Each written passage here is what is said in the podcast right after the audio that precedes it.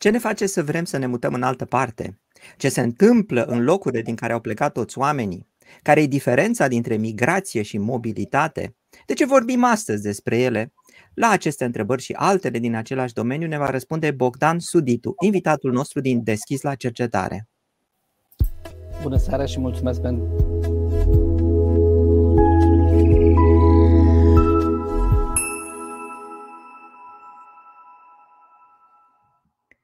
Bine ați venit la Deschis la Cercetare, locul unde cercetătorii români deschid dialogul cu publicul. Bine ai venit, Bogdan! Bine, bine v-am găsit, uh, Cristian și Ada. Mulțumesc foarte mult pentru invitație. Uh, Bogdan, în cazul în care nu-l cunoașteți și ați venit aici fără să știți la ce vă așteptați, uh, este conferențiar universitar la Universitatea din București. Este diplomat al Ecole National d'Administration de la Strasbourg este specialist în politici de locuire și planificare urbană. Este doctor în geografie al Universității din București și al Universității d'Angers, uh, cu o teză despre mobilități rezidențiale ale populației municipiului București. Este specialist în urbanism, geografia populației, migrație și politici de locuire și este și președintele Comisiei Tehnice de Urbanism și Amenajarea Teritoriului la Primăria Municipiului București. Bine ai venit, Bogdan! Bine ai venit în deschis la cercetare! Mulțumesc Bogdan, uh, ești tu unul dintre oamenii care migrează, care sunt mobili, care sunt dintr-un loc în celălalt, să spunem așa? Până în momentul acesta mi-am schimbat uh, de 10 ori domiciliul Uh, am, am realizat uh, șase migrații și patru mobilități rezidențiale și profit uh, de această, pentru a semnala această mică nuanță terminologică. Dacă este despre cercetare, trebuie să dăm nuanțe științifice. Atunci când schimbăm spațiu realmente, cu tot, cu casă, cu școală, cu magazin, cu prieteni, facem o migrație. Statistic, când trecem o limită administrativă.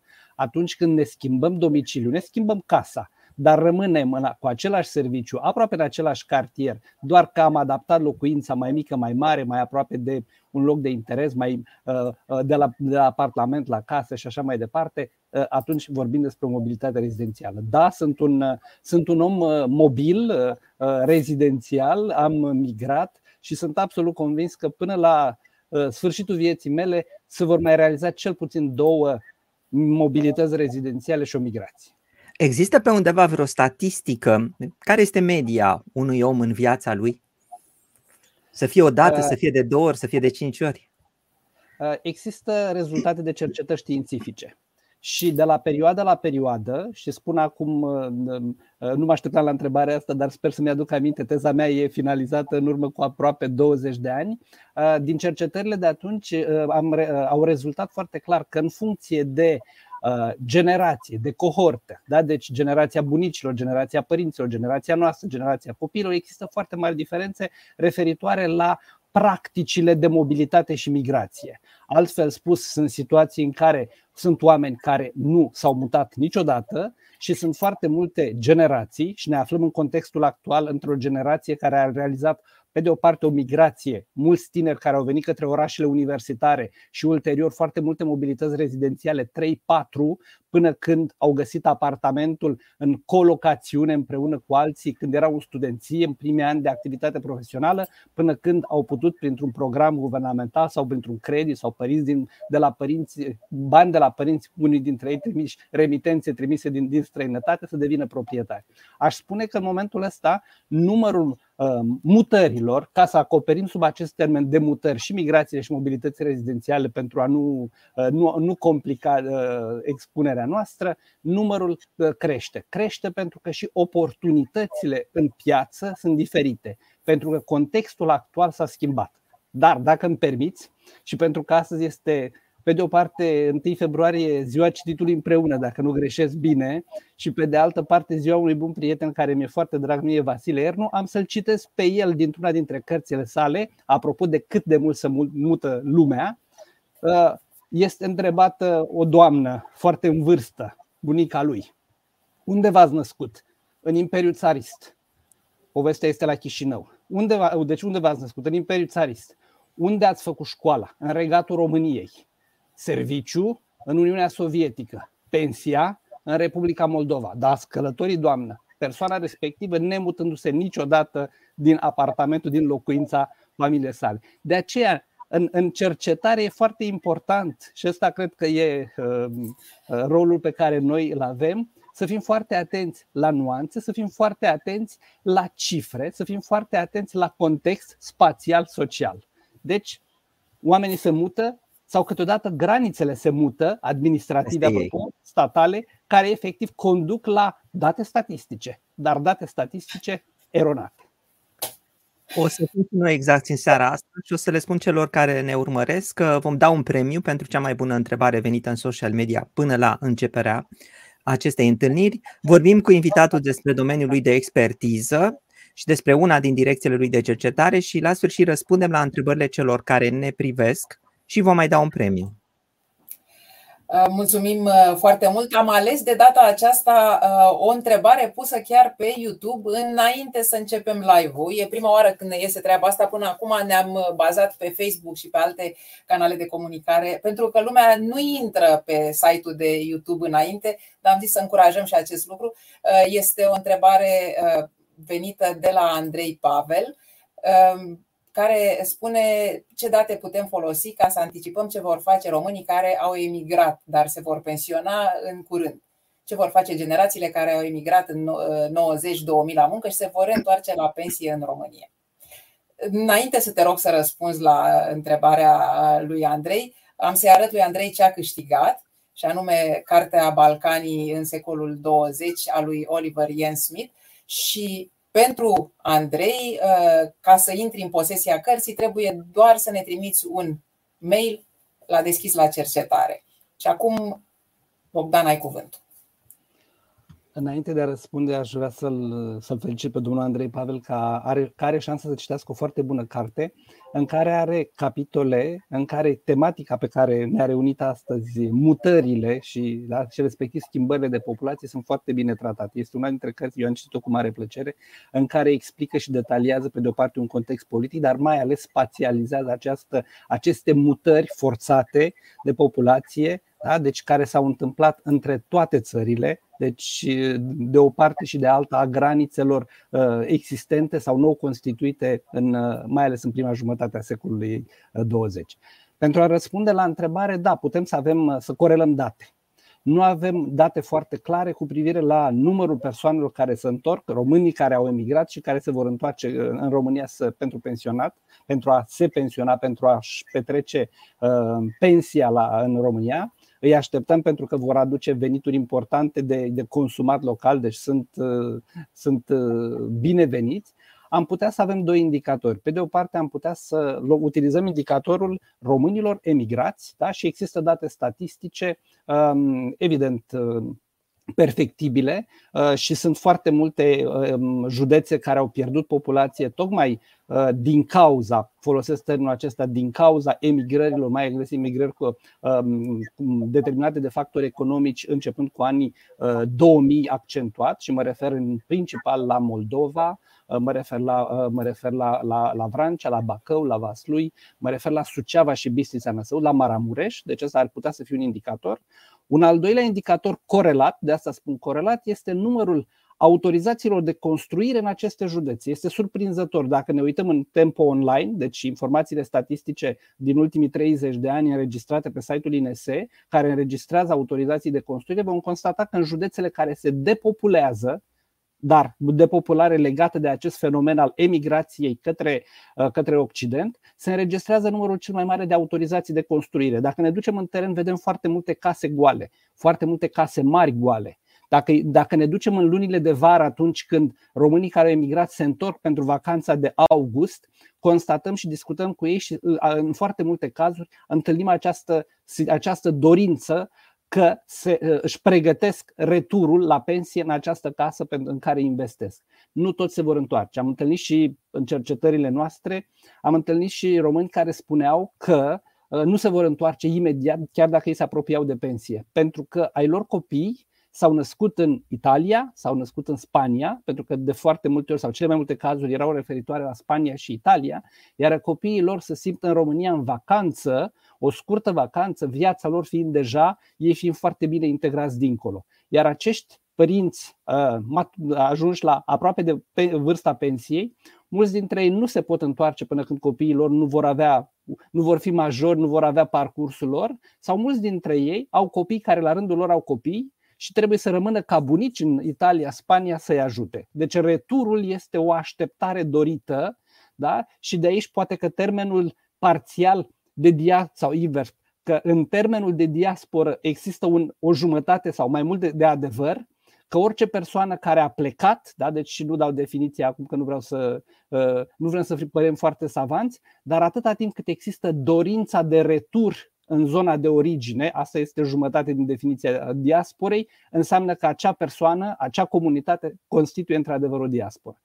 Să, uh, simplificând, prin date statistice coroborate, între depopulare, ceea ce a însemnat emigrare după 90 economică, și construcții de locuințe, da? deci în anumite județe, putem să spunem da, acelea sunt teritoriile în care mulți români doresc să se întoarcă. E un fenomen similar, uh, dar care nu are legătură cu emigrarea, dar are legătură cu pensionarea. Piața, uh, piața imobiliară din, din Bretania franceză, respectiv din zona Land, da? deci Bordeaux în jur, a fost revigorată în anii 90 de pensionarii britanici, care uh, la pensie trăiau mult mai bine cu prețurile din Franța decât ar fi putut să o, să, să o facă acasă. Sunt absolut convins că uh, pentru mulți dintre românii care vor avea o pensie uh, din, dintr-o țară occidentală după 20-25 de ani de muncă acolo, vor, vor putea uh, și nu numai sufletește să se simtă mai bine întorcându-se acasă, dar, dar, dar veniturile respective, pensia respectivă s-ar putea să le fie mai, uh, mai de folos, să-i ajute să trăiască mai bine în România decât în alte părți. Bun, uh, mă gândeam acum, Bogdan, să ne întoarcem la întrebarea din titlu, și anume, încotro au plecat românii care s-au mutat în ultima sută de ani în țară sau în străinătate o mică poveste așa care ar putea să încapă, știu și eu, în 20 de minute, o jumătate de oră? Uh, mulțumesc mult. Um, una dintre pasiunile mele uh, este geografia istorică. Uh, geografia mea socială, geografia mea umană, fără componenta istorică, nu, nu, nu, nu iese de fiecare dată. În egală măsură, uh, încerc, inclusiv în prezentările publice, și încă o dată vă mulțumesc pentru invitație, dar și în cercetări, să, să dăm, să, să înțelege, să explicăm contextul, să înțelegem metodologia, să înțelegem, să prezentăm limitele cercetărilor, în așa fel încât să nu fim niște cercetători care fac cercetare de dragul cercetării, ci din contră pentru, uh, pentru a inclusiv populariza populariza știința. E o expresie care mie îmi place și cu asta o să intru în, o să intru în subiect. E o expresie care cred că e, e utilă, pe care de fapt e o, e o vorba lui Charles de Gaulle, o să spun întâi în franceză, iertați-mă, sunt foarte francofil, care spunea la un moment dat despre cercetători de chercheurs qui cherchent, on a assez. De chercheurs qui trouvent, on, on cherche. Cercetători care cercetează, avem destui cercetători care găsesc, noi căutăm. Poate că astăzi nu o să dăm toate răspunsurile, dar spun doar că uh, pasiunea și interesul de, pentru cercetare, și aici simt că ne, ne apropiem, uh, uh, Cristian, ne face să, să încercăm să difuzăm toate aceste informații, nu doar să, să ne crească indicele Hirsch sau să avem puncte și alte rezultate cuantificabile în sistemul universitar. E un subiect pasionant acesta al, al mutărilor. Și am să folosesc termenul acesta al mutărilor ca să fie foarte, foarte simplu. Și nu mai vorbesc despre migrații și mobilități rezidențiale, da, așa cum am spus puteam, puțin mai devreme. Și uh, de fiecare dată cred că ar trebui să ne gândim că mutările nu sunt toate voluntare, ci există și, și mutări involuntare și câteodată pentru a înțelege un context spațial, o, o comunitate care este uh, forțată să trăiască în anumite condiții, o comunitate care s-a izolat sau a fost izolată, trebuie să înțelegem acest, acest context al faptului că mutările uneori sunt voluntare, iar alteori sunt involuntare. Aș vrea să, să duc auditoriul nostru către ideea foarte importantă pentru a înțelege suta de ani pe care o să o, trans, pe care o, să o traversăm împreună în, în 20 de minute, că uh, e vorba despre, despre mutări și atunci când vorbim despre expulzări și când este vorba despre uh, naționalizări, expulzări ca urmare a unor uh, naționalizări sau expulzări ca urmare a unor retrocedări. Um, este vorba și despre evacuări. Mutări sunt și deportările și schimburile de populație și colonizările și refugiul unor populații, iată contextul actual, toate acestea sunt mutări și trebuie să le, să le înțelegem. Rezultat al mutărilor, da? deci cu, din cauza unui, unui cataclism, vezi Armenia, din cauza unei, unui context politic, vezi um, Israel, Palestina, da? Deci a rezultat diaspora și n-am să insist asupra acestei, acestei definiții. Sunt foarte multe terminologii și pentru România multe din aceste abordări, teme pe care sau subiecte conexe ideii de mutare n-au fost abordate în perioada comunistă și sunt foarte multe lucruri încă de cercetat pentru că în perioada comunistă uh, geografia umană pe acest context al, uh, al mutărilor, al migrațiilor, dădea doar cifre foarte clare fără sau cifre precise de altfel cu privire la numărul persoanelor care s-au mutat din mediul rural în mediul urban, cu cât a crescut populația orașului Brașov, um, Iași, Constanța, București, etc., uh, cum uh, uh, s-au au crescut populațiile județelor, etc., fără să dea argumentele din spatele acestor modificări pozitive, negative de valori statistice. Nu plus că, în plus, dacă pot să adaug Bogdan, nu ni se vorbea despre alte migrări ale românilor și ne uitam la filmul acela, Profetul Auru și Ardelenii, și ne imaginăm, domnule, chiar au plecat ardelenii în America, unde sunt poveștile alea, că nu le învățăm la școală. Este foarte adevărat, este uh, pentru mine al doilea pas, este al doilea pas, uh, dar acum profit uh, pentru că ai deschis subiectul despre, despre film și mă, mă întrebam, uh, Cristian, și tu și eu ne-am făcut uh, uh, o parte din studii prin străinătate, unii am rămas mai mult sau unii mai, mai puțin. Tu te vei întoarce în România? Plănuiesc că da, da. Ți-ai făcut casă la Voineasa? Uh, hai să zic așa, nu este casă. hai să zic așa, nu este casă, este mai mică decât o casă și nu este la țară, ci este la oraș. Deci răspunsul este da, pe jumătate. Te așteptăm, te așteptăm în România. Mă întorc la, mă întorc la ceea ce spuneam. Uh, Bogdan, din... stai așa, uh, că dacă tu pui întrebări, punem și noi întrebări. Tu de ce te-ai întors în România? Că lumea în comentarii are discuții de genul de ce să pleci, de ce să te întorci. Și dacă tu ai fost plecat și uite, ești acum în România și contribui și faci cercetare despre România, de ce te-ai întors? Uh, din, din optimism, din optimism și dorință și dorință de a, de a aduce ceea ce am învățat în, străină, din, în, în Franța, în România. Uh, cum ai spus puțin mai devreme, am un doctorat în Franța, sunt diplomat al Ecole Naționale de Administration. În două reprize m-am dus, m-am întors și de fiecare dată am fost foarte convins că rolul meu este să fie și locul meu este aici. Uh, foarte multă, putem să o spunem acum. Unii, unii au înțeles că e optimism, alții au înțeles că e cum, cum să spun, că n-am înțeles nimic. Dar eu sunt foarte mulțumit de, de decizia mea și consider că e important să, uh, unii dintre noi, mai ales dacă ne dorim să facă. Și vreau, și vreau să spun că am avut foarte multe experiențe profesionale pozitive Uh, și în foarte multe dintre lucrurile pe care le-am făcut a contat foarte mult ce am învățat în străinătate. Trebuie să, uh, trebuie, trebuie să fim uh, și dintre ăștia. A fost un, un context bun, nu, nu, nu regret absolut nimic. Pasionat de carte și răspund unei întrebări, da, sunt în casa mea și biblioteca este, este din casa mea și este doar vârful icebergului care se vede. Și cred că, și cred că că sunt mulți alți oameni care s-au uh, școlit în străinătate și s-au întors. Într-o anumită emisiune de mult spuneam că um, preferații mei sunt, uh, sunt pașoptiștii. S-au dus, au învățat și s-au întors. Uh, unii au reușit, alții n-au reușit. Dar a existat un spirit și există și acest spirit pe care îl vedem și care a, s-a, s-a cultivat în foarte multe universități. În Universitatea din București sunt foarte mulți colegi care, uh, sau, uh, care au avut șansa să, să studieze în străinătate și eu sunt absolut convins că fiecare dintre noi, ieșind din, inclusiv din stilul de, și mă refer acum la geografia mea economică și umană, din stilul de geografie economică și umană din perioada comunistă impusă și mai marcată doar de cifre și nu de fapte, da, eu cred că am, uh, am putut să schimbăm uh, min, cel puțin studenții care ne-au, ne-au întâlnit. Deși de cineva ar putea comenta că pașoptiștii în mare parte erau copii de oameni bogați și aveau la ce să se întoarcă. Da, mi-a lăsat tata pământ. ok, unde rămăsese cu cei 100 de ani? Da, da, da, exact. Uh, Evident, uh, am mai, am mai povestit asta cu, cu Ada într-o altă emisiune, într-adăvăr, începuturile și secolul ăsta al XIX este, este pasionant. Dar tot așa de pasionant aș putea spune și sunt absolut convins că peste 150 de ani alții o să spună schimbarea aceasta și trecerea de la comunism la, la, la, la, noua, la noua societate uh, democratică. Uh, e foarte adevărat și uh, am să, am să fac referire la filmul pe care l-ai, l-ai menționat.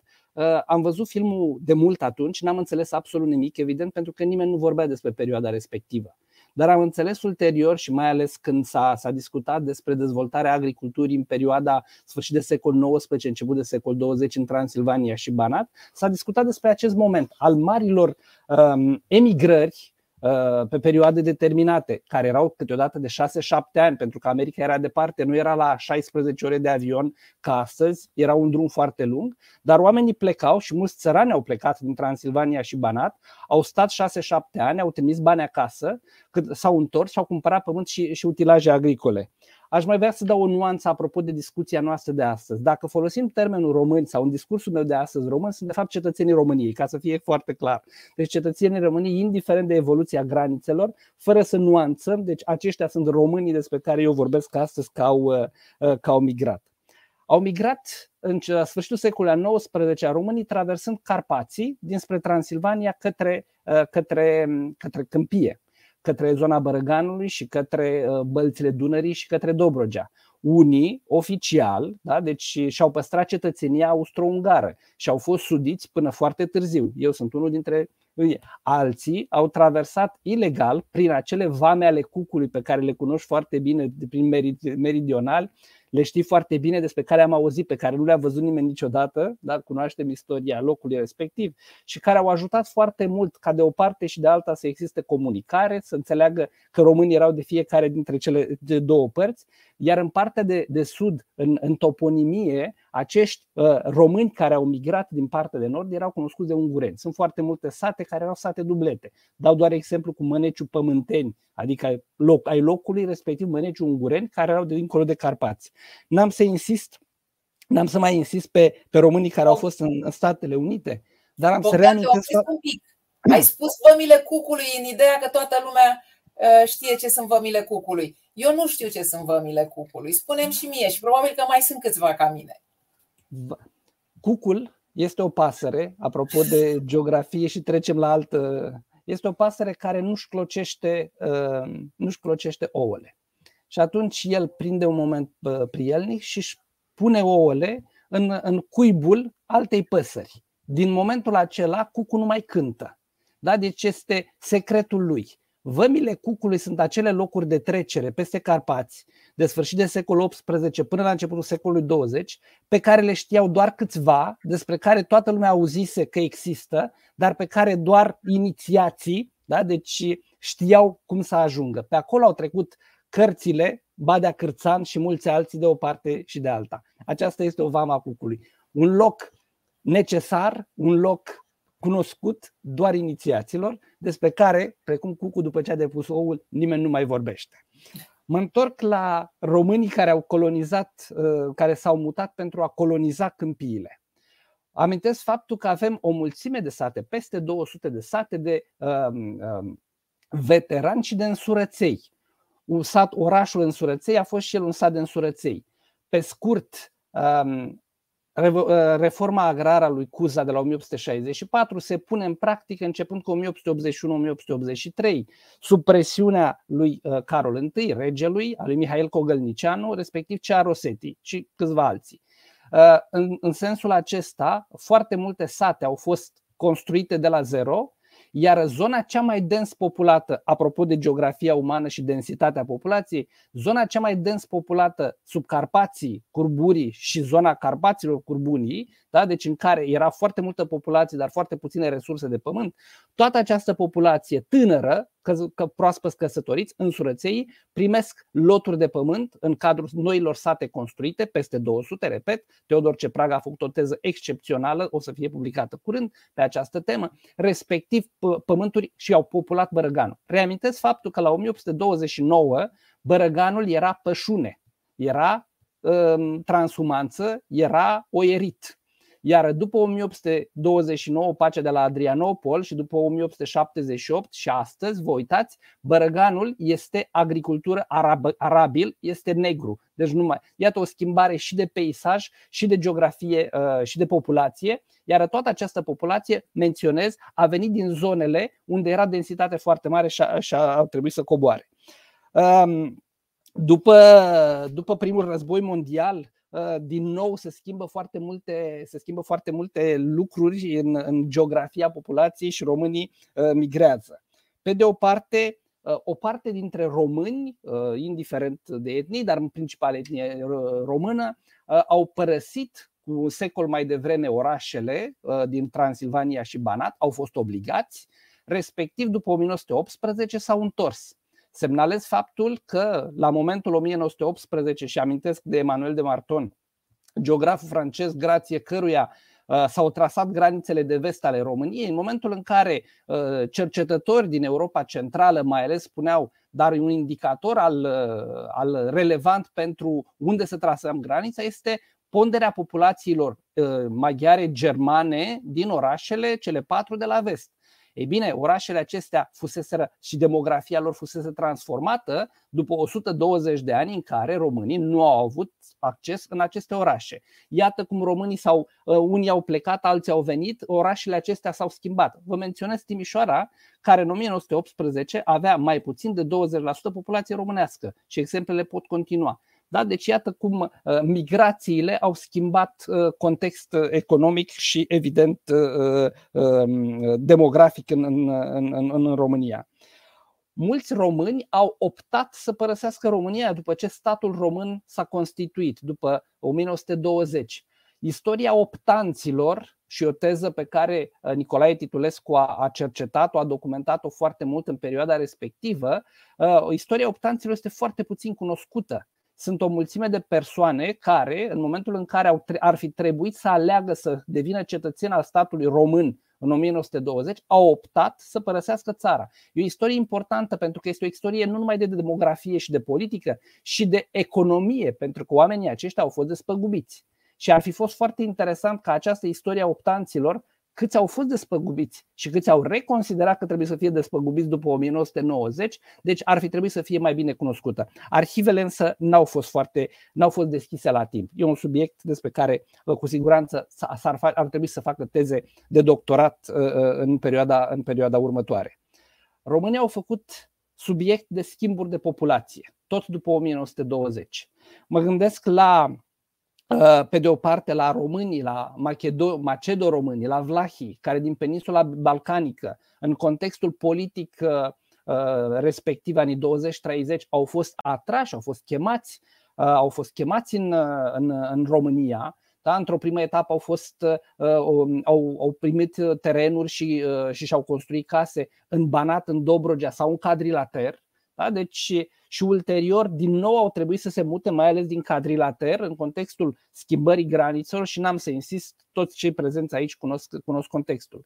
În același context al anilor 30-40, românii da, sau populația din România, și mă refer la Dobrogea în principal, da? Deci a, populația germană din Dobrogea a părăsit Dobrogea și astăzi, deși aveam, la, aveam în, în, la recensământul de 1912, chiar și la cel din 1930, semnificative ponderi de, de populație de, de germani, de cerchezi și altele, s-a, s-a schimbările de populație, plecarea acestora, deci a făcut ca Uh, aș spune, să, să sărăcească uh, etnografic și uh, de, ca bogăție culturală acest, acest teritoriu. Cetățeni români, turci, tătari, în același context al schimburilor de populație, au părăsit Dobrogea și s-au îndreptat către alte, către alte ținuturi. Același perioadă interbelică aș putea spune că a făcut ca Um, Bogdan, români... Bogdan oprește, oprește-te numai o secundă. Ai uh, menționat foarte multe lucruri și cumva ai spus cum știe toată lumea care e aici. Lumea care e aici nu știe și a venit în special ca să afle de la tine. De pildă, spune-ne de ce au plecat oamenii din Dobrogea, pentru că uh, ai menționat cadrilaterul, ai menționat venirea macedoromânilor, plecarea lor și apoi a uh, germanilor. Dă-ne un pic de context. Um, știți foarte bine, după războaiele balcanice 1912-1913, România câștigă cadrilaterul, patru județe la sud de Dobrogea actuală. Um, era, o, era o zonă în care erau uh, destul de mulți turci tătari, la fel ca și, în, uh, ca și în România. E același context în care au loc schimburi de populație și cine va citi istoria Balcanilor în secolul 20 o să găsească mult mai multe detalii. Și evident, uh, uh, acești macedo-români, da? deci care au fost atrași către patria mamă, uh, le-au fost date vetre de sate unde și-au construit case uh, și uh, evident au avut pământuri. În momentul în care um, în 1940 granițele se schimbă de nou, da? deci iar au loc schimburi de populații și asta mă duce către următorul subiect, da? deci refugiați. Deci după ce au fost într-o primă etapă subiect români care s-au mutat ca urmare a schimburilor de populație, ulterior au devenit români care s-au mutat ca fiind refugiați uh, adică s-au întors pe teritoriul, uh, teritoriul României după ce uh, cadrilaterul a, a, fost, a fost cedat. În același context, deci și iară trebuie să vedem harta la scară zonală, Dobrogea, dar trebuie să ne uităm și la scară europeană. Da? Deci e contextul în care, uh, și sunt foarte multe cărți interesante despre uh, germanii din România care s-au simțit uh, germani din România până în anii 20-30 și în contextul propagandei Germaniei naziste, da? deci mulți dintre ei au fost obligați să se înroleze în detașamente separate de ale, nu ale armatei române, deci, deși erau cetățeni ai armatei române. Iar în momentul în care au plecat din uh, România armatele germane 1944-1945, acești cetățeni români de etnie germană au avut de suferit pentru că politica așa s-a hotărât atunci, deși erau foarte atașați de teritoriul României. A fost o dramă și profit de acest moment pentru a vorbi din nou despre români de etnie uh, germană, care în ianuarie 1945 deci la fiecare, în fiecare dintre satele în care exista populație germană au venit sovieticii și au luat a șasea persoană aptă de muncă între 16 și 60 de ani, um, peste, 300, uh, peste 600 de mii de persoane care au fost duse în, uh, în Uniunea Sovietică să, la reconstrucția țării și, la, și să lucreze în Siberia. Foarte, mulți dintre, foarte puțini dintre ei s-au mai întors, mulți dintre ei când s-au întors și au găsit casele ocupate, da? sau când s-au întors, asta e o altă dramă pe care Banatul și Oltenia au, au traversat-o, în noaptea de Rusalii, din nou, din motive de protecție sanitară împotriva, deci a relației uh, Tito-Stalin, românii respectivi în noaptea de Rusalii 1951 au fost mutați în Bărăgan, deci iară o mutare forțată, da, unde au fost create 11 sate, deci peste noapte, lăsați în mijlocul câmpului. Din cele 11 sate mai există unul singur astăzi, uh, uh, care satul uh, fundata din comuna, din comuna Perieți. Sunt foarte multe, de aceea subiectul mutărilor și iertați-mă că poate mulți dintre participanți se așteptau să discut mult sau foarte mult doar despre perioada de după 90. Dar cred că această componentă pe care mulți dintre noi ar fi trebuit să o învățăm la școală, dacă ne-am făcut școala în perioada comunistă, n-am avut posibilitatea să o, să o vedem. Hai Sunt să dau și o pentru că, într-adevăr, poate că ne-am fi raportat altfel, altfel la uh, emigrarea pe care o trăim astăzi. Mulți dintre noi suntem plecați, mulți dintre noi avem rude prieteni care sunt plecați și noi n-am fost pregătiți, pentru că pe vremea comunismului eram toți închiși. Uh, și dintr-o dată plecăm, dintr-o dată se destramă familiile. Îți dau mare dreptate. Dacă am fi știut istoric lucrurile astea, poate că ne-am fi raportat și personal altfel. Nu știu, stau și mă gândesc.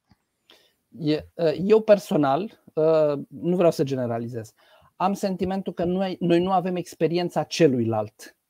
Uh, nu avem experiența uh, emigrant, imigrantului. Da? Deci, uh, chiar și după ce am avut experiența, sau doar după ce am avut experiența de a fi emigrant, deci plecat, am înțeles că, de fapt, și mai ales după ce poate că am fost bine primiți sau rău primiți, am înțeles că și alții, dacă vor veni la noi sau au venit la noi, poate că nu i-am primit sau nu suntem pregătiți, că nu înțelegem, nu suntem pregătiți pentru asta. România este una dintre țările europene care are, știți foarte bine, uh, o, o, un număr și o pondere foarte, foarte redusă de imigranți.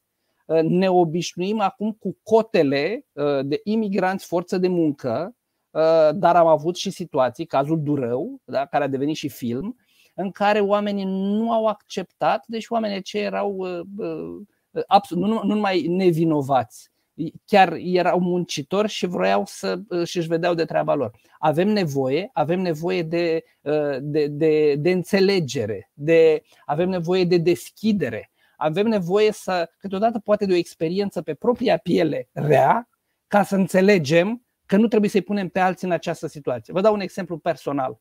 Eram în 2010 la Strasburg. A fost un context în care mulți dintre românii noștri au făcut multe lucruri rele în perioada respectivă. Era după deschiderea uh, granițelor România, țară Uniunea Europeană.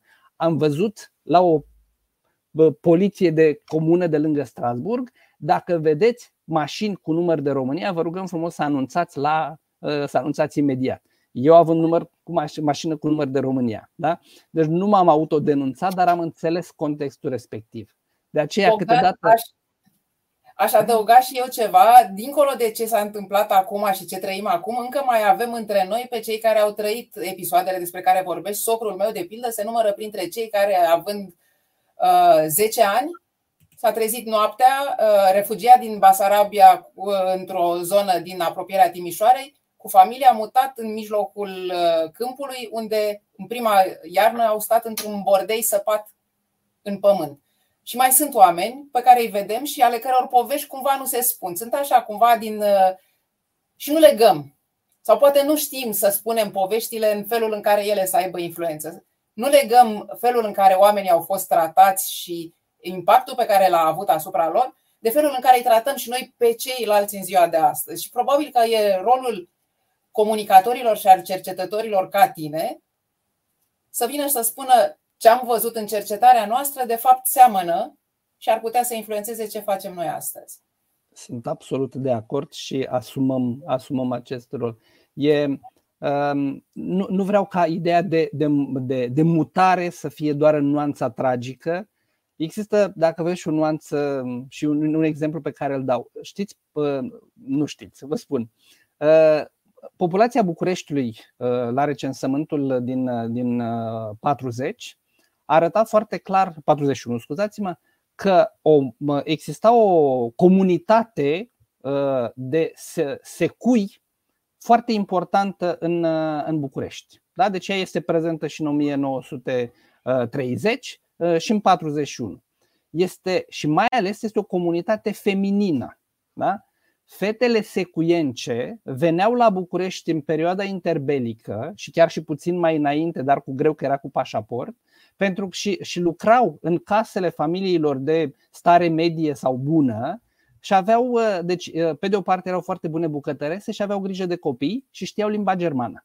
Da? Și atunci, uh, deci ele erau și educatoare pentru aceste, aceste familii. Iar fetele respective aveau dreptul la un concediu de o, pe lună, o lună pe an, care era în luna iunie, și s-a păstrat și astăzi în zona, în zona Odorheiu Secuiesc acest festival al celor o mie de fete secuience. Era mia aceea de fete secuience care venea la, la târg, la muntele Găina pe, pe românește, unde întâlnea sau poate nu întâlnea și exista o promisiune, la fel ca românul care se întorcea din America peste șapte ani, mai stătea și ea doi ani la București și după aia făceau casă împreună. Festivalul acesta există, iar fetele acelea veneau să lucreze, multe dintre ele, și la București. Se duceau și la Cluj, dar fenomenul este reprezentativ pentru, pentru București. Ai spus foarte bine, Ada, din nou, oamenii s-au mutat și uh, ideea a, cred că mentalul colectiv, refugiații din Basarabia și din Bucovina din 40 a, a rămas pentru, și a fost multă vreme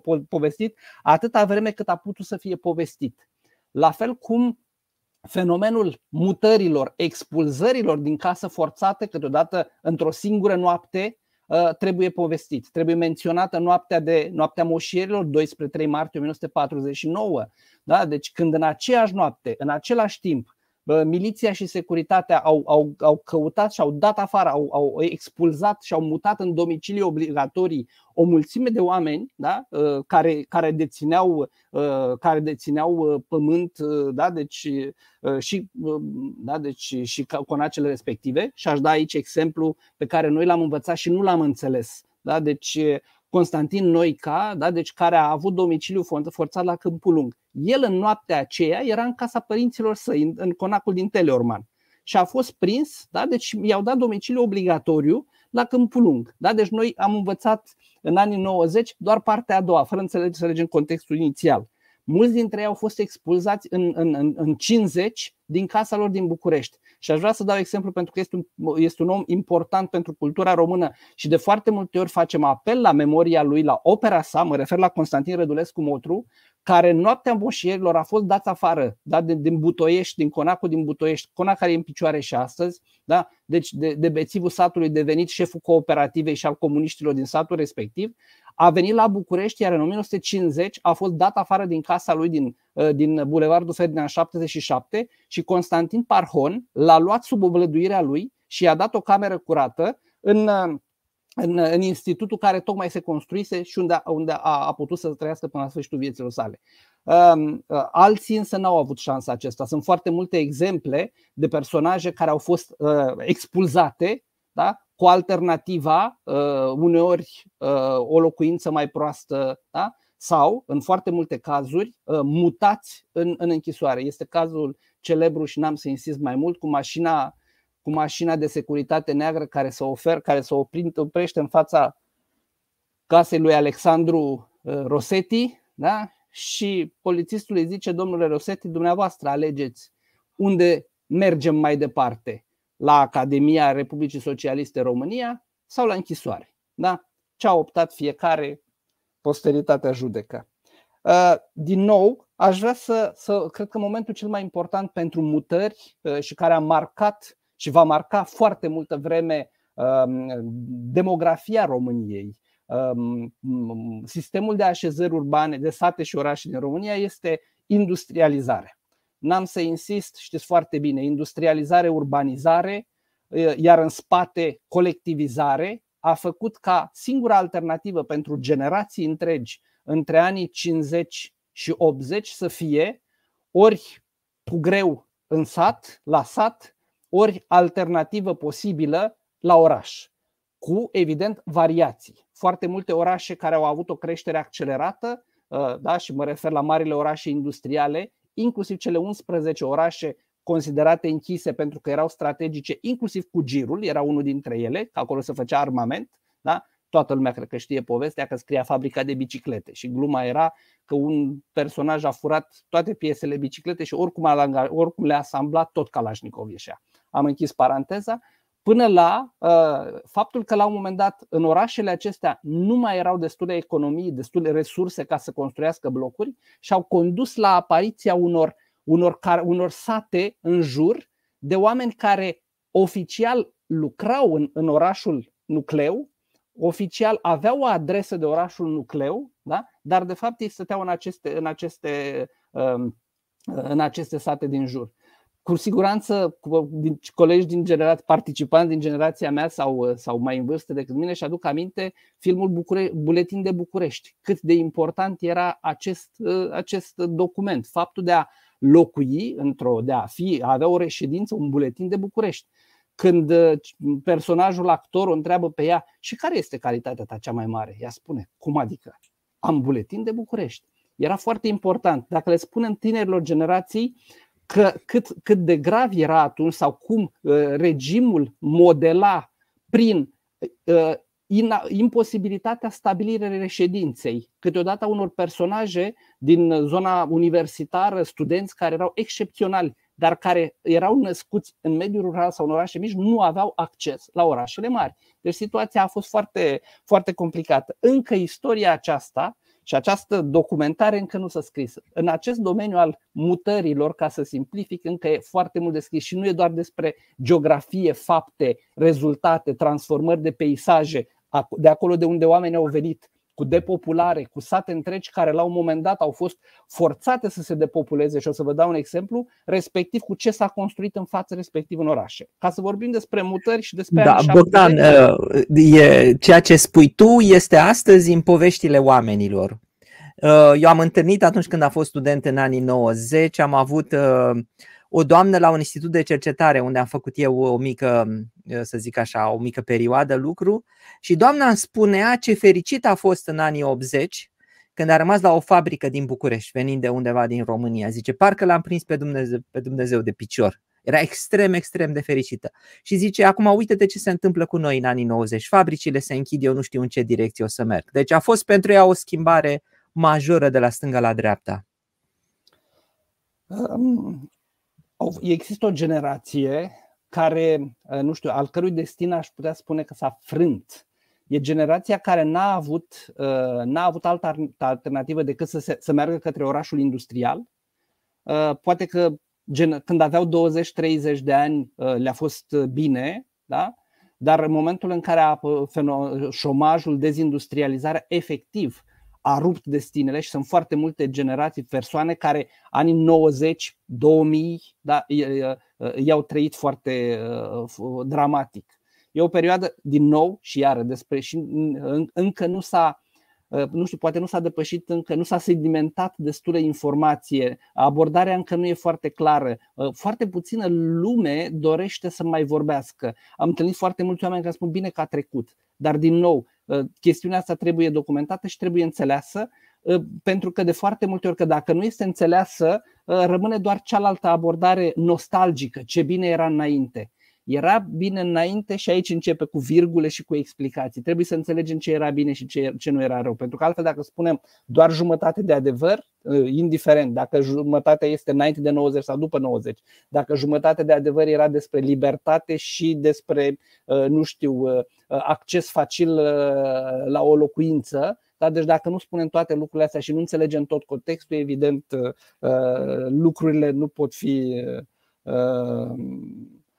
nu, nu, nu pot fi analizate corect. Poate că încă e de vreme, să mai lăsăm un pic timpul să, să treacă. Știți ce e foarte interesant apropo de acest fenomen? Anul în care s-au înregistrat cele mai multe schimbări de domiciliu, făcut acte, regularizat acte, este anul 1990. În 1990, o mulțime de, de, de persoane, conform statisticii, care stăteau în oficial în voluntari, în popejile ordeni, ca să dau doar exemplu. Deci în jurul marilor orașe și-au făcut, și-au regularizat domiciliul pentru că au avut dreptul să, să, să se așeze legal. A dispărut legislația aceea care interzicea. Foarte interesant este din nou că după această primă perioadă de recul către orașe, oamenii au început să se mute se descoperă periurbanul, locuința a doua. E o altă nuanță pe care mulți dintre oameni uh, au uitat-o. Între 68 și 1989, persoanele, familiile nu aveau dreptul să aibă decât o singură reședință urbană. Dacă aveau prin moștenire da, sau prin căsătorie, fiecare avea o casă și se căsătoreau, aveau un an la dispoziție să renunțe la una dintre ele, pe care statul le lua. După 90 lucrurile astea se schimbă și oarecum putem să înțelegem, e subiectiv, că este foarte greu astăzi să discuți despre supraimpozitarea celei de-a doua, de-a treia casă, etc., pentru că imediat o să spună ceva. Gene, am întors la perioada comunistă când iar avem dreptul doar la o singură casă. Sunt multe lucruri de știut, de, de explicat, de lăsat un pic timpul să, să mai așeze, pentru că atunci, apropo de reziliență, statul era foarte puternic, strângea și modela destinele ca pe un burete. Cum era legislația și nevoia de industrie, de altceva, așa, așa construia destinele și, și de aici, că ești fizician, de aici vine termenul de reziliență, apropo de uh, termen pe care astăzi îl, îl, îl, îl, îl, îl discutăm. E foarte interesant și pentru cei care se așteptau poate să discut mai mult despre 1900, după 1990, deci ultimii 30 de ani, iată, aș putea spune că abia acum începem emisiunea, dar, dar, dar să mai rămână cu Putem, noi. Uh, putem, dacă poți să spui ceva scurt despre perioada asta, altfel uh, putem să răspundem și luând întrebări, pentru că mult, cele mai multe întrebări sunt despre această perioadă. Două, trei nuanțe, două, trei nuanțe despre această perioadă, Perfect. istoric și spațial, că suntem la, la geografie și timp, timpul și spațiul contează. Um, în primul rând, reamintesc faptul că între 1974 și 1989, toate satele și orașele din România s-au comprimat. Legea sistematizării obliga comprimarea din nou reziliență. După 1990, orașele au expandat și au expandat în acest fenomen de periurbanizare, de locuința și cartierul și ansamblu din afara marilor orașe. Deci ăsta e un fenomen care este dificil de controlat astăzi.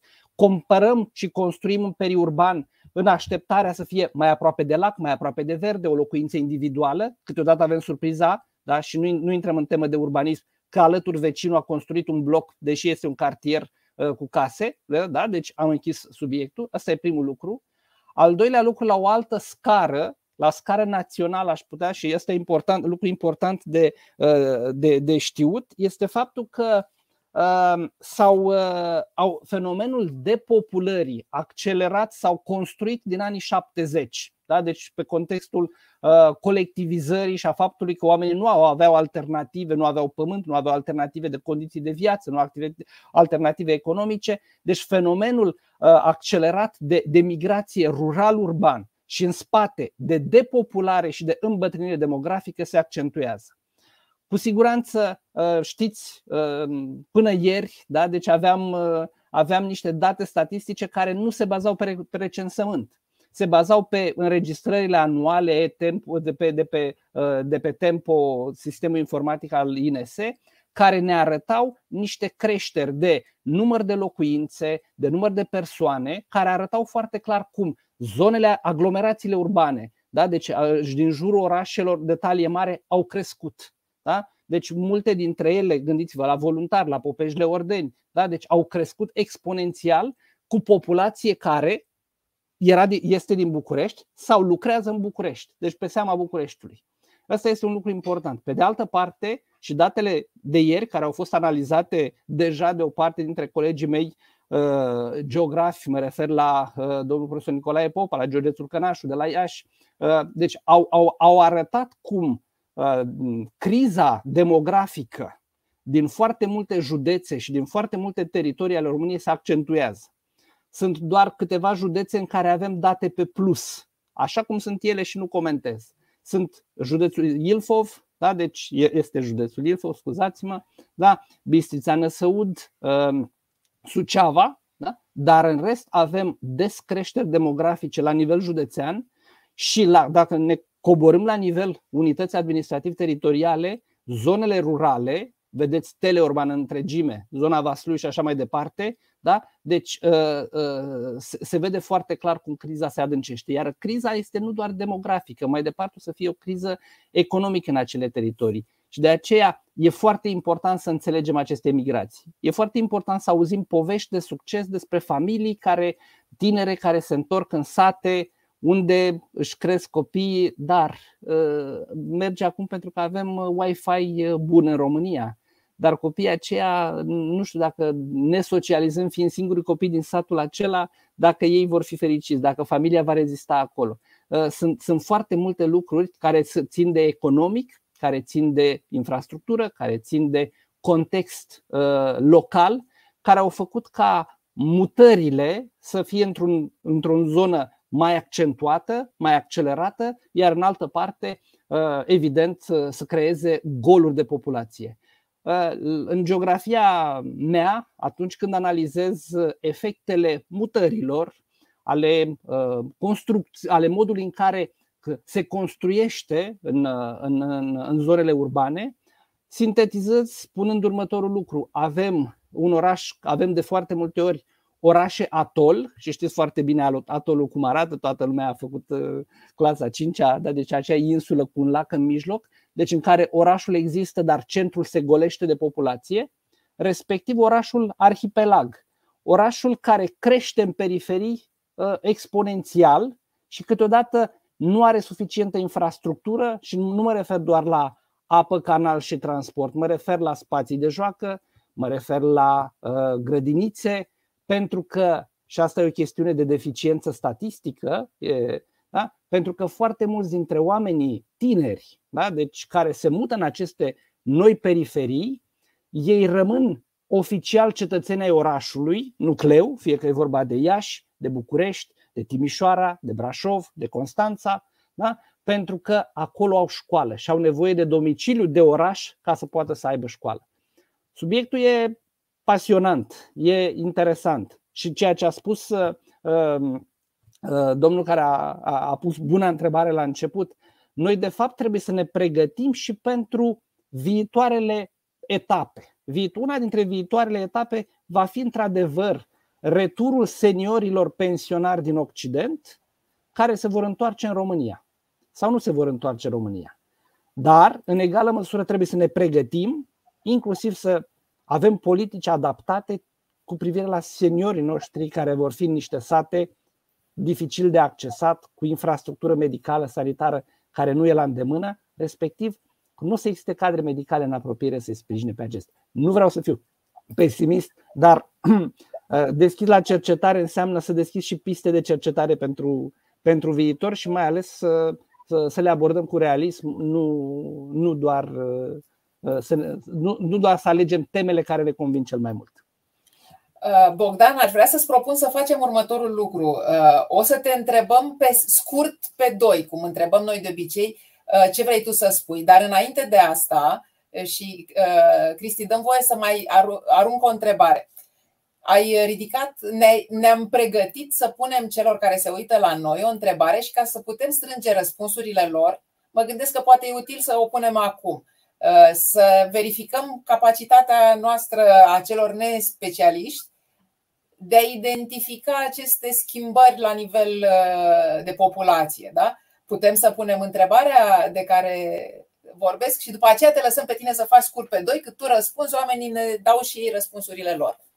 Absolut. Uh, pui tu întrebarea, pun eu întrebarea.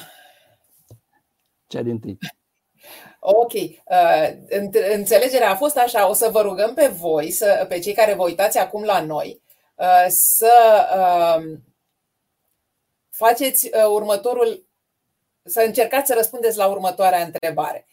Care comună din România credeți că a crescut cel mai mult în ultimii 30 de ani? Și dacă intrați uh, pe linkul pe care îl vedeți pe ecran sau acum urmează să pun, uite, un QR code pe care îl puteți folosi de asemenea dacă preferați să votați cu ajutorul telefonului.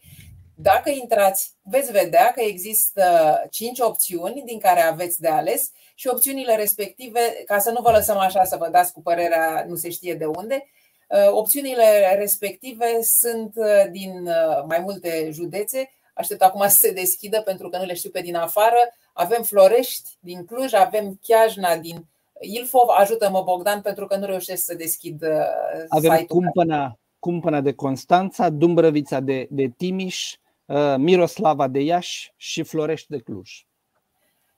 Bun, deci puteți să ne spuneți care comună credeți că a crescut cel mai mult la nivel de populație. Deja au început să curgă răspunsurile și uh, așteptăm uh, mai multe ca să stăm de vorbă după aceea cu tine pentru că avem răspunsuri. Și între timp, Bogdan, da, spune-ne, te rog, scurt pe doi. Ce ar trebui să reținem din povestea ta? migrațiile, mutările, mutările, migrații, mobilitățile sunt un fapt normal. Se schimb, care schimbă uh, componente de populație, de comunități rurale urbane. Că trebuie, că trebuie să ne obișnuim cu ideea că stabilitatea care exista poate în mediul rural mai mult decât în mediul urban cu 30 de ani în urmă uh, nu mai e posibilă că trebuie să ne adaptăm uh, în fiecare clipă uh, nevoile de locuire la resursele pe care le avem, trebuie să căutăm cel mai bună alternativă în care să trăim bine și pentru asta va trebui să fim în permanență pregătiți pentru a ne muta.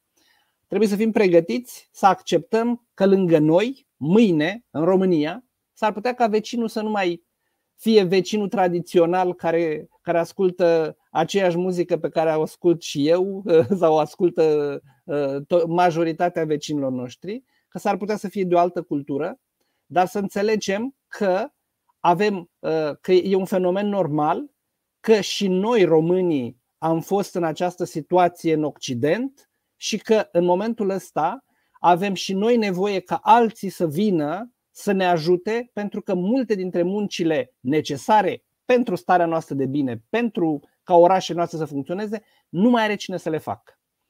Trebuie să ne pregătim că um, mutările uh, nu mai sunt doar noi românii mergem în Occident și ne întoarcem, ci s-ar putea alții mai orientali decât noi să vină în România.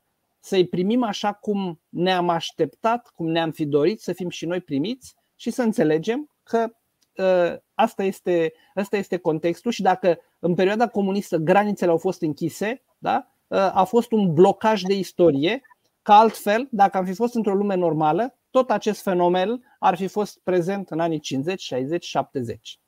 Trebuie să, ne, să înțelegem că trebuie să ne cunoaștem uh, trecutul ca să ne putem construi și să ne pregătim mai bine pentru viitor. Rămânând doar nostalgici sau acceptând doar tezele nostalgice, citind doar ceea ce ne convine, nu și adevărul, s-ar putea să nu ne fie bine. Cu optimism, există schimbare, dar trebuie să fie în avantajul nostru.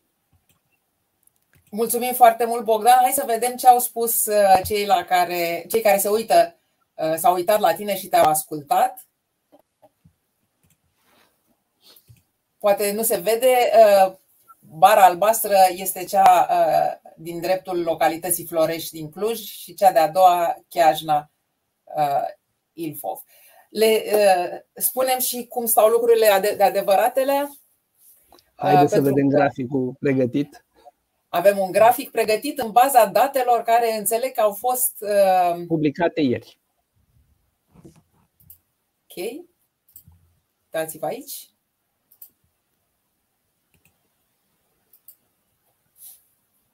Florești. Uh, nu sunt în aceeași ordine. Nu vă uitați. Da. Florești este într-adevăr cel cu creșterea cea mai mare.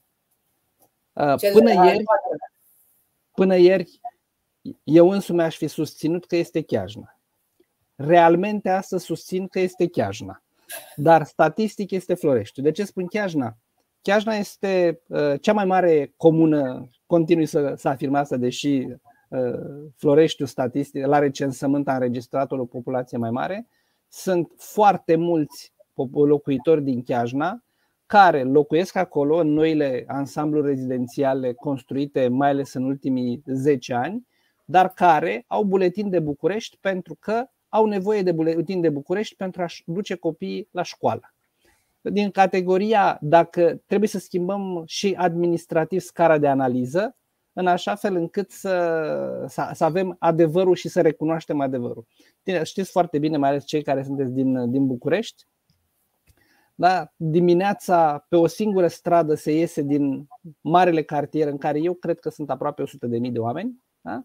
Uh, și foarte multe dintre, dintre proiectele respective sunt, uh, au uh, marketingul, da? deci la 2 minute, la 5 minute, la 3 minute de București, ceea ce este foarte adevărat, dar este dincolo de o limită administrativă.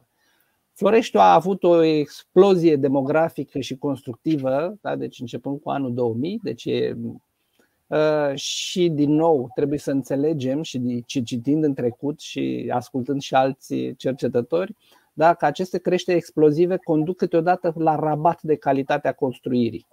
Și s-ar putea, uh, afirm asta în uh, documentat, uh, ca peste 20-30 de ani a locui în Florești, a locui în Chiajna, a locui în Popeșle Ordeni, să nu fie neapărat nici de calitate și nici sigur. A, da, luăm și întrebări de la cei care ne urmăresc momentul, da, să luăm întrebări. Uh, ai tu pregătit ceva? Încep eu, încep tu?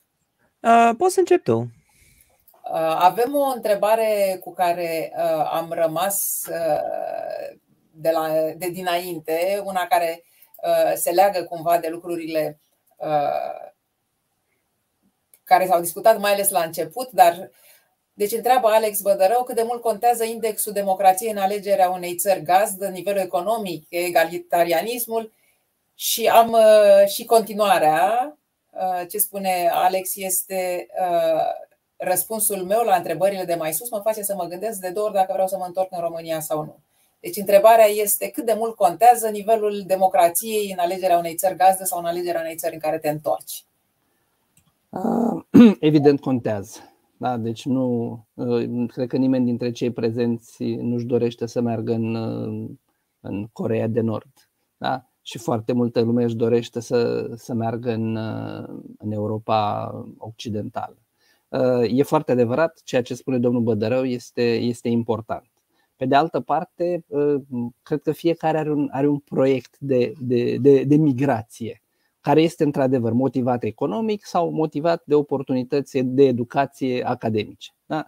Și cum am spus puțin mai devreme, uh, putem să fim foarte hotărâți sau să beneficiem, să avem șansa, că e și asta important, de a, de a, de a putea pleca și apoi să decidem dacă, dacă ne întoarcem cu, cu bine și, și rău. Contează mult, contează mult și mai contează și iar e o chestiune care în, în bibliografie contează, contează profilul familiei și al gospodăriei în momentul în care persoana respectivă și răspund întrebării, este mult mai simplu să iei o decizie de retur da? sau chiar de alegere unei alte opțiuni de migrație când ești singur, decât atunci când ești uh, în cuplu slash căsătorit și cu atât mai greu atunci când uh, apar copiii. Da? Deci există tot, ecuația se complică uh, și trebuie și diferă de la caz la caz. Dar evident, cu toții ne dorim să ne fie bine și totdeauna, da? deci dacă am hotărât să părăsim un anumit teritoriu cu toate costurile, riscurile, dificultățile, asumăm și mergem mai departe.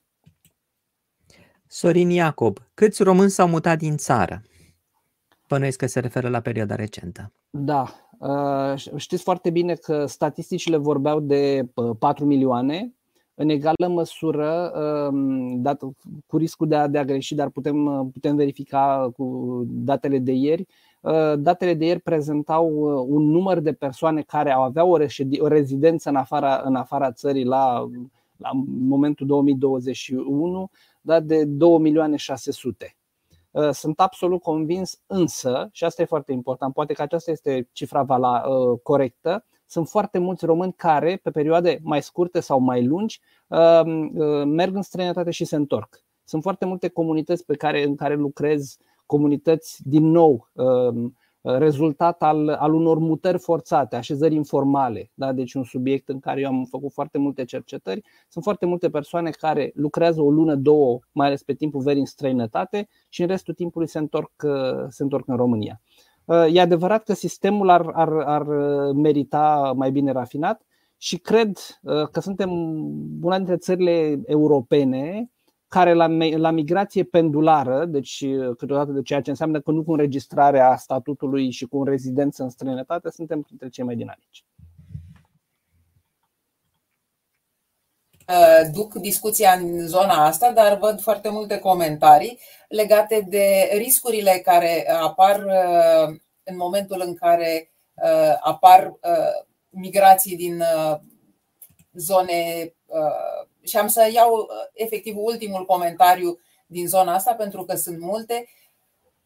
Um, oamenii se tem de imigranți și au uh, aceste percepții legate și de ce văd în presă. Cum răspuns? Pentru că înțeleg că mesajul tău este n-ar trebui și ar trebui să înțelegem și ar trebui să-i tratăm așa cum ne-am dorit să fim și noi tratați atunci când mergem în altă parte. Care e răspunsul față de temerile oamenilor că viața lor poate să devină mai nesigură sau uh, mai uh, puțin satisfăcătoare. Um, din nou, um, am avut experiența uh, migrației și cred că asta în discursul meu contează și contează mult lucrul ăsta. E, e important să, să ne alegem bine sursele. Dacă vom, vrem să discutăm despre celălalt, e bine să discutăm cu cineva care a, l-a cunoscut pe celălalt. Un vecin care a, care a emigrat, care a stat în Italia, care a întâlnit și care a avut experiențe bune și rele. Care întorcându-se sunt absolut convins că va avea o altă abordare în momentul în care uh, uh, cel care îi livrează pizza este un sri lankez foarte, foarte simpatic.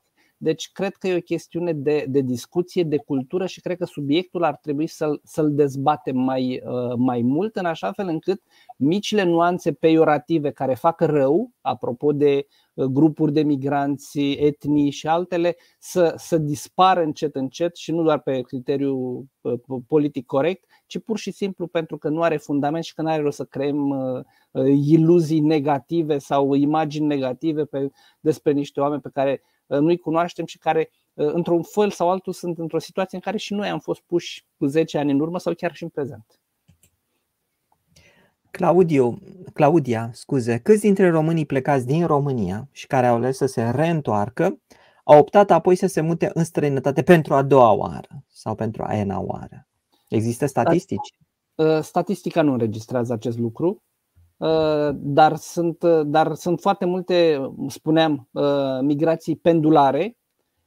Un exemplu care ar putea să fie utilizat și care traduce această migrație pendulară sunt părinții care își lasă copiii în România cu rude sau bunici și sunt înregistrați la, la primărie și care pentru 10 luni se duc și muncesc și se întorc. Deci ar putea să intre în această categorie. Sau sunt persoane singure, domnul, doamna, care pentru 3 luni se duc și muncesc în, în străinătate și apoi se întorc. În zona Banatului, Reșița, fenomenul acesta de, de migrație pentru muncă Uh, pentru 3 luni, pentru 4 luni uh, către Germania este foarte, foarte cunoscut. Se lucrează 3-4 luni în Germania în diverse activități, nu neapărat uh, foarte bine remunerate, dar care nu solicită calificări și mă refer în principal la în zona restaurantului, dar și în grijire de persoane vârstnice, după care cu, cu banii respectiv sunt, sunt persoanele preferă să, să stea 8 luni pentru că le acoperă minimum necesar.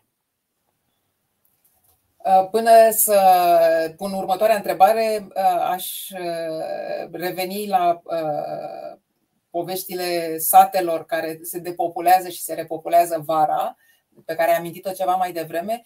Unul dintre satele cu cele mai, după părerea mea, cele mai frumoase nume din România, Poienile de sub munte, era foarte populat în mijlocul unei veri când am fost acolo. N-am știut până n-am regăsit în Teleleu, în Uh, postările celor uh, doi uh, jurnaliști care de mai bine de 2 ani documentează comunitățile de români plecate în alte țări, faptul că sunt în Portugalia, majoritatea locuitorilor din poinile de sub munte sunt plecați în Portugalia, pleacă și întrebarea pe care aș vrea să o pun legat de asta înainte să merg mai departe era pleacă sate împreună, oamenii se trag unii pe alții sau pleacă împrăștiat? Avem date care să ne arate asta? Avem uh, cercetări punctuale care arată foarte clar și bine ai subliniat că oamenii se trag unii pe alții, se ajută. Câteodată sunt comunități întregi, da, deci plecate dintr-un sat, care se regăsesc în regiunea Veneto sau în orașele din jur. Și în egală măsură comunică foarte bine dintre ei și din nou mă întorc la ceea ce se întâmplă în luna august la Borșa, da? unde în fiecare seară, în luna august, sunt nunți pentru care sunt stabilite cu două, luni mai, cu doi ani mai devreme la cele câteva restaurante și atunci toată lumea merge în fiecare seară de la unul la altul. E adevărat, s-au creat aceste, aceste rețele. Mai sunt uh, la fel rețele care sunt uh, tot comunitare după criteriul uh, confesiune. Da? Sunt grupuri confesionale care se ajută foarte mult da? și la fel merg împreună și se, și se întorc. E fenomenul care este prezent în, în, în Banat și, și nu numai. Uh, și uh, sunt, sunt uh, și cred că această idee de comunități care au plecat împreună le ajută să, să, să treacă peste dorul de casă și pentru, peste dificultățile uh, întâmpinate. E un fenomen cunoscut și nu vreau să fac teoria școlii de la Chicago, da? deci de la începutul secolului 20, dar un uh, străin când se duce într-o țară străină, deci un imigrant, primul lucru o să-l caute pe ce să se apropie de cineva care îl înțelege, care, în care, cu care poate vorbi aceeași limbă, uh, care, cu care se poate ajuta la început până se sprijină. Și de foarte multe ori, și iar nu, nu am să vorbesc despre Chicago, New York și celelalte, în foarte multe orașe așa s-au constituit comunități etnice sau, uh, sau confesionale. Da? Deci mecanismul funcționează și nu ieșim din regulile generale ale, ale mecanismelor migrațiilor internaționale. Apropo de asta, Educab International, Bogdan, cum vezi că ar trebui să sprijine România diaspora pentru ca cetățenii români din afara țării să rămână conectați la limba, cultura și civilizația românească? Noi, de exemplu, în Educab am reușit să facem colțuri românești în biblioteci publice din orașe unde sunt comunități mari de români. Felicitări, Educab! E foarte adevărat, uh, știu ce face Educap și îi felicit. Cred că trebuie promovat în egală măsură, trebuie, uh, uh, mai ales pentru tineri, trebuie găsit o metodă pe care eu nu o cunosc, nu o știu, deci nu pot să o propun, în așa fel încât copiilor respectiv să nu li se inculce un sentiment de vinovăție că sunt atașați la cultura ori Uh, locală, uh, dar în egală măsură trebuie găsite metode în așa fel încât uh, cultura română să nu fie doar muzica populară, ci să fie, cu bine, să, bine a, a scris Mihaiță, să, să, fie, să fie cartea, să fie multe alte elemente care țin de cultura română și care sunt foarte importante. Eu cred că dacă noi am ști mai bine să ne promovăm o cultură națională în România și o identitate Uh, cum să spun, vizual, audio a culturii naționale, cu siguranță și oamenii aceia se vor simți mai bine uh, și mai atașați. Nu vreau să dau un exemplu, dar există, există un grup etnic cu mai puține, cu mai puțini migranți, dar care reușesc să fie foarte atașați de, de cultură, pentru că cultura țării respective a ieșit din această idee de doar etnologie și folclor. Cultura trebuie să fie mai mult de atât. În momentul în care rămânem doar la, la folclor, s-ar putea tinerii aceștia prin care, cu care ne așteptam să, să fie conectați, s-ar putea să nu înțeleagă exact care este, că România e mai mult decât muzică populară, ca să simplific. Întreabă Uh, Simona, dacă există posibilitatea ca românii care au trăit și ea spune într-o țară civilizată, într-o altă țară, uh, odată întorși în România, să nu se adapteze la problemele cu care ne confruntăm? Um, eu cred că ar trebui să ne. Să, să, uh, sunt foarte multe probleme în România. Sunt foarte multe probleme. Dar sunt și foarte multe lucruri bune. Eu am întâlnit foarte mulți străini care au venit în România și care mi-au arătat lucrurile bune pe care eu nu le vedeam. Da? De la o locuință care poate nu era uh, standard și cu pereții cei mai drepți, da? dar care era frumoasă și, uh, și decentă uh, și el spunea că e o casă excepțională, până la lucrurile simple ale vieții și câteodată traiul mai ieftin, da? deci care, pe care și liniștit, pe care noi nu le mai vedem ca lucruri pozitive și ar trebui să vină alții care sunt din zone mai stresate să le să descoperim. Uh, sunt, uh, avem foarte multe exemple de străini care s-au mutat în România, nenumărați. Mulți dintre ei care fac, uh, care fac cariere profesionale excepționale. Da? Deci arhitecți, peisagiști, da? N-am acceptul lor să le dau numele și poate ei să dau de români și nu vreau să le devoalez că de fapt sunt francezi. Da? Deci sunt foarte mulți care s-au integrat foarte bine și se simt foarte bine. Cred că noi ar trebui să luptăm cu noi, da, sunt multe probleme, dar sunt și foarte multe lucruri uh, bune în România. Mie îmi place.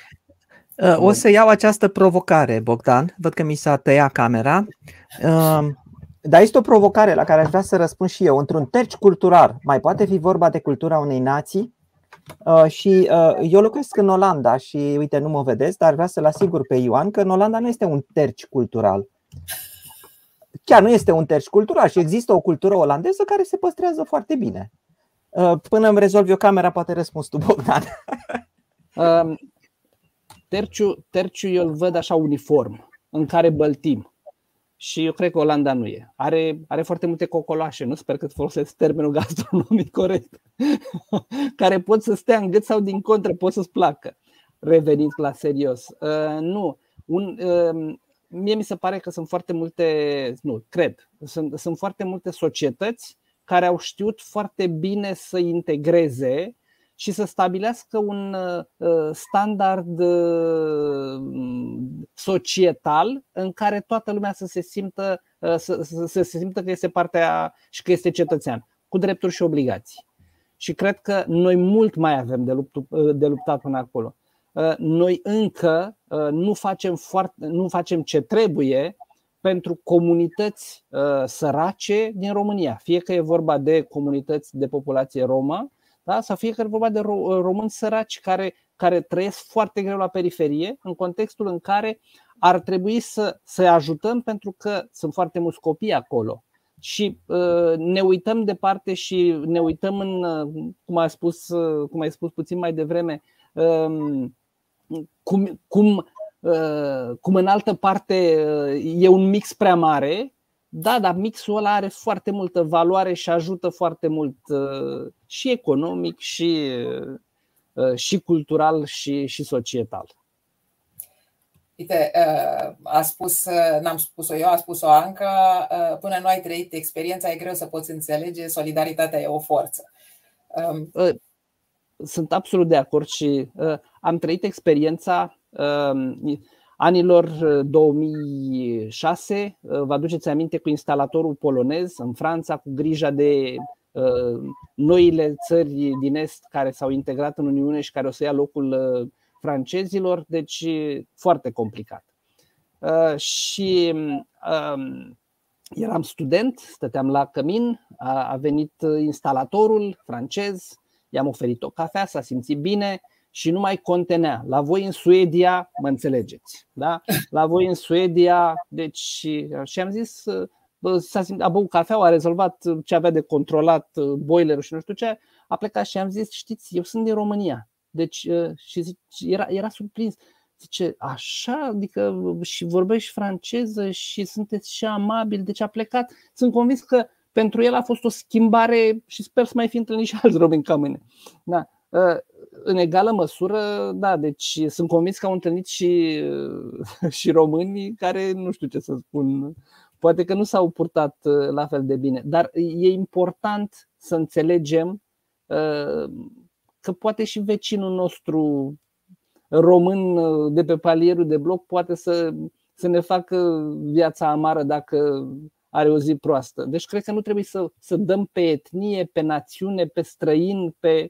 Deci, dar, dar pentru, pentru asta trebuie să discutăm. Atâta timp când nu discutăm despre lucrul ăsta și din contră, vedeți, nediscutând, încep să apară breșe de uh, naționalism excesiv, da? deci ratăm șansa ca în loc să avem beneficii, din contră să ne întoarcem, sper să nu, da, la situații în care străinul este vinovat pentru tot ceea ce nu funcționează, străinul și Uniunea și celelalte țări și da, ă, pentru toate neajunsurile noastre. Ar trebui să fim mai, mai atenți. Dar pentru asta, într-adevăr, avem nevoie de răbdare, rațiune, înțelegere și să dorim să acceptăm argumentele celuilalt.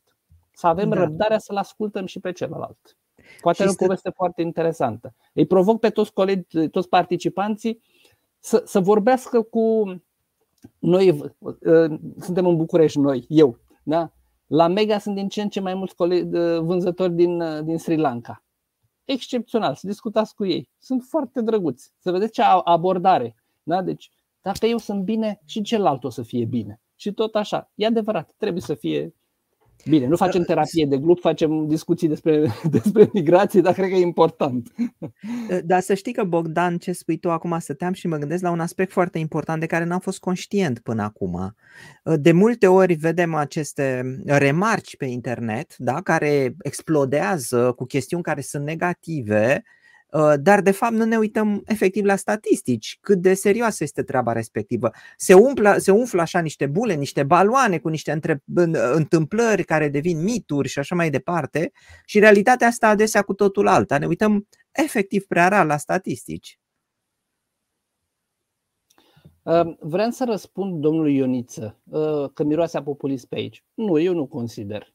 Da? Deci faptul că am ieșit din, uh, din bucea Să, să pun întrebarea pe ecran, Ioniță și mai cum? Uh, Ștefan Vasile Ioniță. Ok. Uh, deci eu, eu cred că nu, și nu, nu, nu știu, ce, știu ce înseamnă, știu care sunt riscurile și tocmai de asta cred că ar fi uh, bine că nu are rost să, nu, nu e populism. Uh, că nu, nu, vreau să, nu vreau să cumpăr un vot. Vreau să discutăm și vreau să, să din ce am citit, din ce am simțit, din ce pe propria piele ca plecat întors, da? să, să trans- și să, să, să povestim această experiență. În rest, nu sunt populist pentru că nu vreau, nu vreau, uh, nu, nu vă cer un vot. Nu vreau nimic. Mulțumim foarte mult. Ce urmează în minutele uh, care urmează sunt următoarele lucruri. Unu, o să vă invit ca la fiecare final de deschis la cercetare să scrieți în chat în următoarele 5 minute un lucru cu care ați rămas din discuția de astăzi. Uh, un lucru pe care să-l povestiți mâine colegilor la uh, cafea, un lucru pe care îl veți povesti colegului de apartament sau colegii de apartament în seara asta, ceva ce v-a reținut atenția, uh, suficient de tare cât să vreți să-l dați mai departe. Voi alege apoi prin mijloace științifice elaborate și anume în măsura în care voi putea să le citesc ce o să-mi rețină atenția, pe cel care va primi unul dintre pinurile din colecția mea de pinuri cu mesaje științifice sau mai bine zis de susținere a științei, pentru că până la urmă ce propunem noi aici este o modalitate de a vedea lucrurile și pe oamenii care o aplică în mod sistematic, care sunt de felul lor oameni de știință. 5 minute este și 25. Aștept în comentarii răspunsurile voastre la întrebare și îl las pe Cristian să continue discuția. Păi uh, trecem la dincolo de laborator. Bogdan, dacă vrei să ne povestești din pasiunile tale, din lucrurile care nu au de-a face cu deplasările de populație și geografia populației. Um, cred că este evident că sunt pasionat de istorie. Um, am avut uh, șansa, am avut uh, șansa să, să călătoresc uh, și să citesc mult. Um, îmi place Bucureștiul foarte mult. Sunt fascinat de, de poveștile caselor sale, atât cât le cunoaștem și încerc să le, să le descoperim. Um, sunt pasionat de monumente istorice am uh, căutat uh, povești, am căutat uh, monumente istorice și conace în, în, în întreaga Românie, m-am dus să le văd, să le caut, să le caut istoriile. Um, um, nici, nici nu știu ce să, ce să spun mai, mai ne, neștiințific de, despre mine în, a, în așa fel încât să, nu, să, nu, să nu-i plictisim pe, pe colegii, pe, pe participanții. Uite, dă-ne câteva exemple frumoase din București. Poate că noi din provincie ne gândim la acel București aglomerat, ne speriem când ajungem, aoleu, pe unde să o luăm mașini peste tot, abia aștept să mă întorc la mine în provincie. Dă-ne niște exemple frumoase din București. Um, cu siguranță, vă, vă, vă provoc să una dintre clădirile emblematice mi se pare clădirea Cecului uh, și am avut uh, șansa să, să fac uh, ghidaj și să citesc foarte multe istorie despre această, despre această clădire, foarte interesantă, pentru că oarecum în, în ea se vede toată creșterea și toată modernitatea, modernitatea României. Um, îmi plac, uh, îmi plac cartierele de parcelări interbelice. Sunt foarte multe ordonate, au o istorie interesantă. Um, uh, e o, e o parcelare pe care mai multă lume o știe, poate uh, parcelarea domenii, făcută în anii 30, care 10 ani mai târziu, surprinzător, avea apă, canal, telefon, asfalt și toate cele, da, apropo de ce se întâmplă acum în periurban. Um, și foarte interesant, uh, strada principală se cheamă Alexandru Constantinescu și cândva exista un monument acolo în care uh, ca, um, locuitorii cartierului îi mulțumeau lui Alexandru Constantinescu pentru uh, sprijinul acordat. Mă întrebam câteodată cărui ministru am putea să-i, să-i mulțumim și dacă asta sunt locuitori care să-i, să mulțumească. Evident, simțiți că dau, mă duc către ideea de, de oraș nu doar clădire, ci oraș construit, deci oraș construit bine sănătos. Există un palat Dudescu foarte puțin cunoscut care ar merita să fie valorificat, un personaj Dudescu care din nou ne duce cu gândul deci la zona Ilioară în sectorul 3, da? deci un palat Dudescu care este quasi abandon, are un proprietar, dar este în quasi abandon și acest Dudescu iar l-aș povesti ca un personaj care și-a pierdut, și-a pierdut și-a risipit averea încercând să facă la Paris lobby pentru România. Sunt, sunt o mulțime de, de case pe care le, le vedem, sunt marcate, da, aici a trăit, aici a stat, aici s-a întâmplat, da, deci care marchează epoca aceasta de sfârșit de secol XIX, început de secol 20. Am urmărit și îmi place să văd Bucureștiul, inclusiv prin, prin poveștile, câteva le-am spus și, a, și astăzi, ale unor personaje. Da? De la Rădulescu Motru, cum v-am spus puțin mai devreme, da, până la uh, Poenarul Bordea, un personaj uh, fabulos de sfârșit de secol XIX, început de secol 20. Casa lui este la vânzare acum pe, pe strada Hristobotev, nu dau mai multe detalii, n-am nimic de vânzare. Un personaj care uh, s-a, s-a format, uh, a fost uh, funcționar public, a devenit unul dintre personajele care au uh, stabilizat sistemul monetar uh, de la sfârșitul secolului al XIX-lea uh, și cum era atunci la modă și iară mă întorc către conace, orice om cu stare sau care reușea în viață trebuia să-și cumpere o fâșie de moșie pe care el și-a cumpărat-o la Perieți în județul Ialomița, unde mai departe s-a întâmplat să se realizeze cea mai mare fermă de, de răsaduri de flori din, din Europa Centrală o mulțime întreagă de povești pe care mie îmi place să, să le leg și să le spun, um, care, care arată că uh, există succese individuale, uh, există o mulțime de lucruri necunoscute uh, în București, în România noastră, în regat, ca să folosesc termenul, sau în, în Transilvania Banat, da? deci care ar trebui să ne facă mândri și care ar trebui să ne spună că și noi suntem parte din povestea europeană și că sunt multe, multe alte lucruri de făcut. Sunt multe lucruri de care nu sunt mândru în aceeași poveste, ca să fim, că nu sunt numai pe, pe pozitiv. Nu, dar aici nu te las să vorbești. nu te las eu să vorbești. Ai vorbit așa de frumos și acum vrei să zici lucruri negative. Bine. nu m-am glumit, Bogdan. Cum e? Nu există pesimism, ci există doar cum e, optimism informat mai sunt multe lucruri de făcut. Pentru asta e bine că suntem aici și noi și toți ceilalți care ne ascultă. Asta vreau să spun. Uh, am uh, închis uh, comentariile, s-au scurs cele 5 minute. Uh, am primit mai multe uh, mesaje uh, interesante, câteva dintr-o zonă pe care am încercat să o atacăm într-un mod constructiv în discuția de până acum, dar fără mare succes. Uh, până la urmă am ales uh, pe uh, Anca Zahiu, care spune trebuie să revedem istoria românilor ca să înțelegem că se poate întâmpla oricând să trebuiască să pleci și că trebuie să fim solidari, e cel mai de preț lucru al umanității, pentru că merge foarte mult în direcția a ceea ce ai spus în mod repetat. Au mai fost câteva în direcția asta, dar până la urmă Uh, am ales Anca, scrie-ne la deschis la cercetare și îți uh, trimit uh, cu poșta cu prima, cu prima diligență pinul cu mesajul.